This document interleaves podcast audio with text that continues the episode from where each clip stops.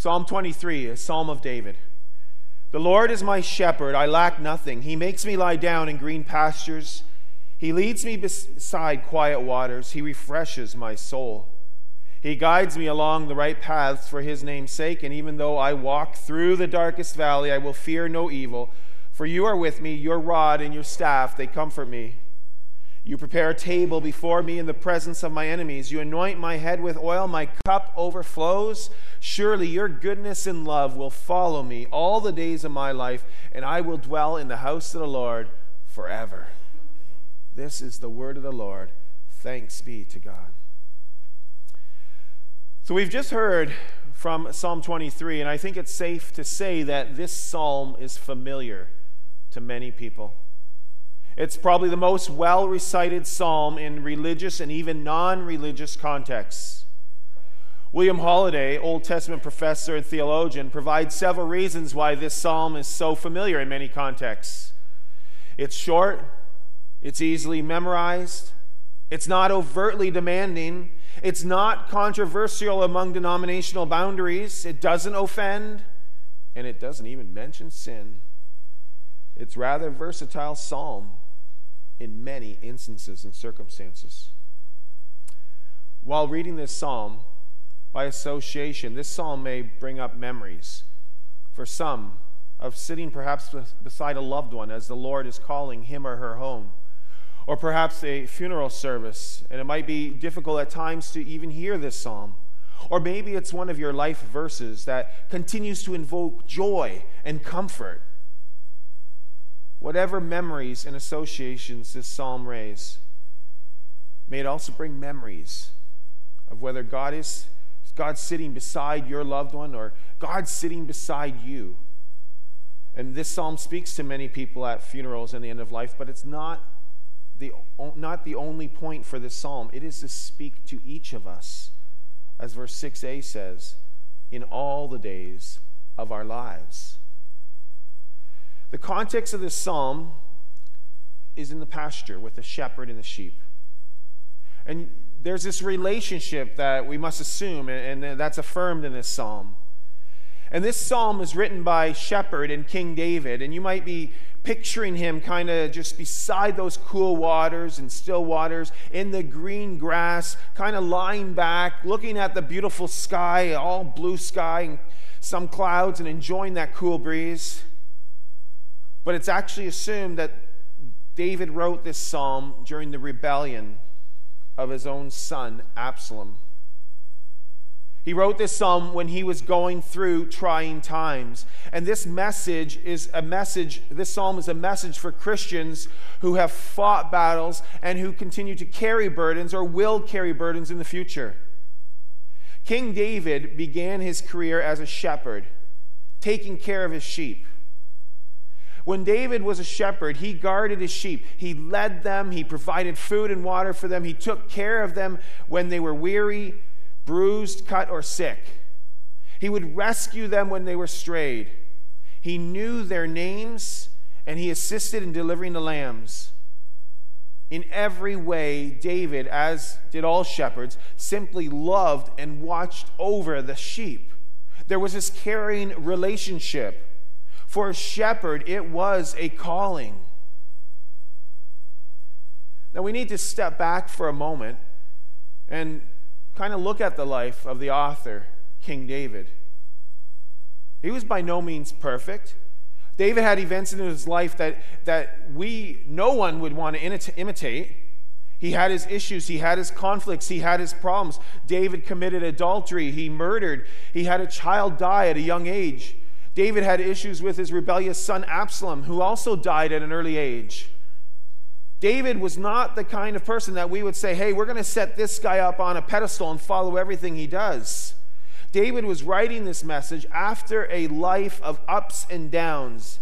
David lived a life of struggles and conflicts. In fact, I don't think it's any coincidence that Psalm twenty-three follows the words of David's Psalm twenty-two, verses one and two, where we read, "My God, my God, Why have you forsaken me? Why are you so far from saving me, so far from my cries of anguish? My God, I cry out by day, but you don't answer. By night, but I find no rest. And maybe some of you have been there, or maybe you're there now. And then we hear about a psalm of rest following this cry for help. But don't assume that there is no pain in Psalm twenty-three. As David closes off with verse six, he may be looking over his life of sins, failures, and maybe even shame. And yet, he knew that God's goodness and God's love and God's mercy followed him all the days of his life, not just occasionally, all the days of his life. Now, we don't know what life holds for us. When one begins a new year, a new week, a new day, you just never know what might happen next. Life can be full of unexpected turns and events. My wife, Michelle, has a cousin who just got married four months ago. And Melanie and her husband, Zach, this young couple, they just promised to spend their lives together, under every circumstance, till death do us part. Zach had a serious accident at work a month ago that left him unconscious, and with little hope that he will return to the mental state that he was before the accident. Who knew that married life would take such a tragic turn so soon? We say these words of promise to one another, but we don't expect to face them so soon, or even at all, till death do us part. It's impossible for us to completely plan our lives, because we just never know what the next minute has in store for us, and only God knows. And we're not privileged to have that knowledge given to us, or maybe thankfully, I would say thankfully we don't have that knowledge. But God does give us something to grasp onto. We have His Word. We have the Scriptures. We have the Bible. We have the Holy Spirit. The Holy Spirit in our church, the Holy Spirit in our lives, in our hearts. And in the Bible, through the power of the Holy Spirit, we are given words of assurance and comfort and hope that we can indeed grasp onto. And we too can recite this psalm, and that we have our failings and our shortcomings, and we too might be crying out, "My God, my God, why have you forsaken me?"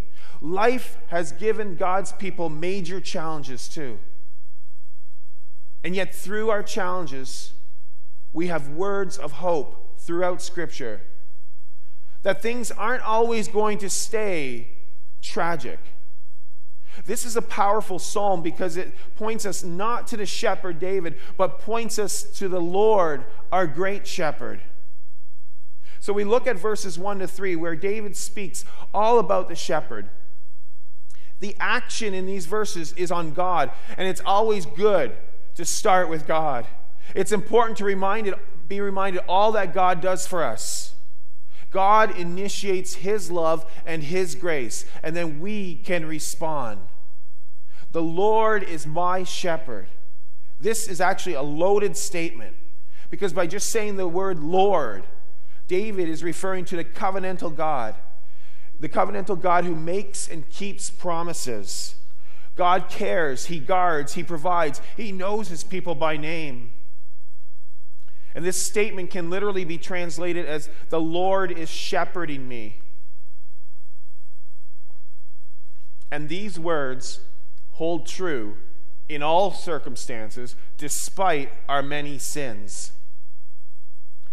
David was able to proclaim that the Lord is my shepherd, and I don't need anything else. He continues to care for us and love us as our shepherd. Jesus is all we need. He is adequate for every need. Verse two, the sheep lie down in green pastures. Now, sheep don't lie down when they are hungry. So verse two states that the sheep are lying down, which implies they are content. They've had enough to eat. And then they're led by quiet waters, and sheep don't drink from fast-flowing waters. So the shepherd has to dam the waters in order to quench the thirst of the sheep. So they're being fed. They're being given their supply of water. Their physical needs are taken care of. And then David in verse three takes this to his own life. Not only physical needs of the sheep, and let alone God's people, are taken care of, but David says he refreshes my soul. The spiritual needs are taken care of. The shepherd guides the sheep along the right path. Now, sheep are defenseless animals, prone to getting lost. They need constant care. You can't push sheep like cattle. You have to lead sheep. The great shepherd, he doesn't push or drive his people. Jesus leads his people. We're called to follow him. And he led us to the cross of Jesus, where forgiveness and salvation are provided. All our spiritual needs are taken care of. And so this takes us to the main verse now of Psalm, uh, Psalm twenty-three. The central verse is verse four. The subject changes now from he, God, where we say he is my shepherd. He leads me. He restores me. The subject actually changes to me. And David's no longer speaking about the shepherd, but now he's speaking to the shepherd. He's no longer referring to God as the third person he. David is talking to God as if he is right there beside him. And he is. And he says to God, you are with me. Even though I walk through the darkest valley, or some, some translations, the valley of the shadow of death, I will fear no evil, for you are with me. Your rod and your staff, they comfort me.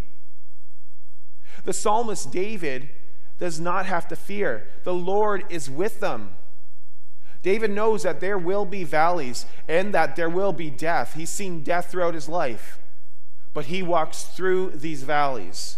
The Lord's sheep, the Lord's children, do not remain in these valleys, and the Lord's children are never alone in these dark valleys. Now, sheep are easily spooked and frightened in new circumstances, and especially when it's dark. But the shepherd is guiding them through this valley. And the valley's not their place of permanence. This life of sin is not our life of permanence. God is working in us, and he's working beside us through the valley, walking us through the valley. And we look forward to his return, making all things new. Verse five. People tend to think that David shifts from the pasture to a house because he's referring to a table. But it's not necessarily the case. A table doesn't have to be a piece of furniture. A table actually means something spread out. So in our houses, a table spreads out a meal. But flat places, or there are flat, spread out places in the hilly country where they're called tables. It's a spread out place of, of pasture. And then the shepherd would stop the sheep at these tables so that they could rest and then they can eat. And so the shepherd could bring them to a safe place by the nighttime, and they can continue to be protected by the shepherd. Now, at these tables, David still talks about enemies being present. Thieves and dangerous animals continue to prowl and, and at times even attack. But the shepherd helps the sheep overcome these dangers. The enemies are still lurking out there, and they're there today as well. And as they, the sheep then went into the pen for the evening, the shepherd would count them with his rod. The shepherd's rod and staff, they're not punishment. Rather, it was a counter, and it was an item of care. The sheep mattered, and as they walked into their protection for the nighttime, the shepherd would then use his staff, and every one of them mattered, and every one of them needed to be safe. And he also, with his staff, with his rod and staff, he would examine them, and he would put oil on their injuries. Oil would also be applied to their heads and to their horns to keep flies and insects away. They were proactive. So they were safe. And they could go to sleep without fear. And their cup overflowed. If they were thirsty, they had a continued supply of water. And as a shepherd looked over his flock, as they settled into their protection for the night, the shepherd would give God thanks. Thanks be to God for blessing him and blessing his flock. David was able to proclaim that God's goodness and God's mercy will follow him all the days of his life. That his God, our God, does not abandon his people. So people, you are a sheep, and you have a great shepherd. A great shepherd who knows his sheep. He, in the New Testament says he knows the sheep by their voice. A great shepherd who is always with us, even when we think sometimes we question, is he even there? And he's right beside us. And God is with you now. And God comforts you now. And provides for you now. And protects you now. And perhaps you are crying out those same words that David cried out in Psalm twenty-two. My God, my God, why have you forsaken me? And God has you right now in that. But remember, you are going through the dark valley. Psalm twenty-three reminds us of God's presence in our lives now and forever. This is not only a message of comfort today and in the weeks and months that lie ahead. It is a message of comfort, as David puts, all the days of our life. This is a promise that is given to us in the Old Testament, and Jesus continues his promises in the New Testament through his life, death, and resurrection. And those promises are the same promises for us today. And he is leading us, and we need to follow as his sheep. In the New Testament, Gospel writer Matthew refers to the birth of Jesus Christ in Matthew one twenty-three. And states that Mary will give birth to a son, and they'll call him Emmanuel, which means God with us. Later in that same book in Matthew, Jesus has died and he's risen from the dead, and he's preparing to leave his disciples and, and ascend into heaven. And in Matthew twenty-eight twenty, Jesus says, I am with you always to the very end of the age. Jesus Christ is always with us. He's always with you. Even in the midst of our sins, failures, moments of despair, moments of joy. It's all the days of our life that God's goodness and his love will follow us. We're called to follow him, but his love and his goodness follows us as well. God sent his son, Jesus Christ, to be our good shepherd. In the New Testament, in the book of John ten eleven, Jesus says that I am the good shepherd, and the good shepherd lays down his life for his sheep. What a relationship. Jesus Christ laid down his life for his sheep, for you. And that's what our great shepherd did for us. Friends, believe God's promises. Believe in God's love through Jesus Christ. The sheep have a desperate need for a shepherd. We have a desperate need for a Savior, our great shepherd. N T Wright, author and theologian, quoted, it's not great faith that you need, it's faith in a great God. Psalm twenty-three is not about our faith. It is about our faithful God. The Lord, your good shepherd, is with you. The Lord, your good shepherd, he comforts you, and he's always with you in good times and times of going through those valleys. The Lord is my shepherd. I lack nothing. Finally, I think when we read this psalm, we forget about the response in this psalm. This isn't like David's other psalms, you know, in other psalms where he says, you know, sing it out loud or, or tell of God's mighty acts and with a mighty voice. He doesn't say that here specifically. But don't forget that in this case, David is writing his response on paper or whatever, tablet, papyrus. He is writing He, this psalm is his response. He's not verbally saying to us to sing it out or yell it out, but that's what he's doing. And the whole psalm is still a response. And David is sharing the power and promise and presence of our God. And so we are to be witnesses to others of God's amazing grace and his care in our lives, in the lives of his sheep. The Lord is my shepherd, I lack nothing. Live in this comfort and share this comfort with others. Amen. Let us pray. Great shepherd of your sheep, faithful God of your children, we thank you for the comfort and the grace that we have from your word and from David's psalm. May we be reminded that you are with us in every circumstance of our life, and may we respond by sharing that comfort and promise with others. Continue your work in each of our lives, and where there are some who are walking through the dark valley today, or, or maybe will be in the near future, provide each of your sons, your daughters, continued grace and assurance that you are near.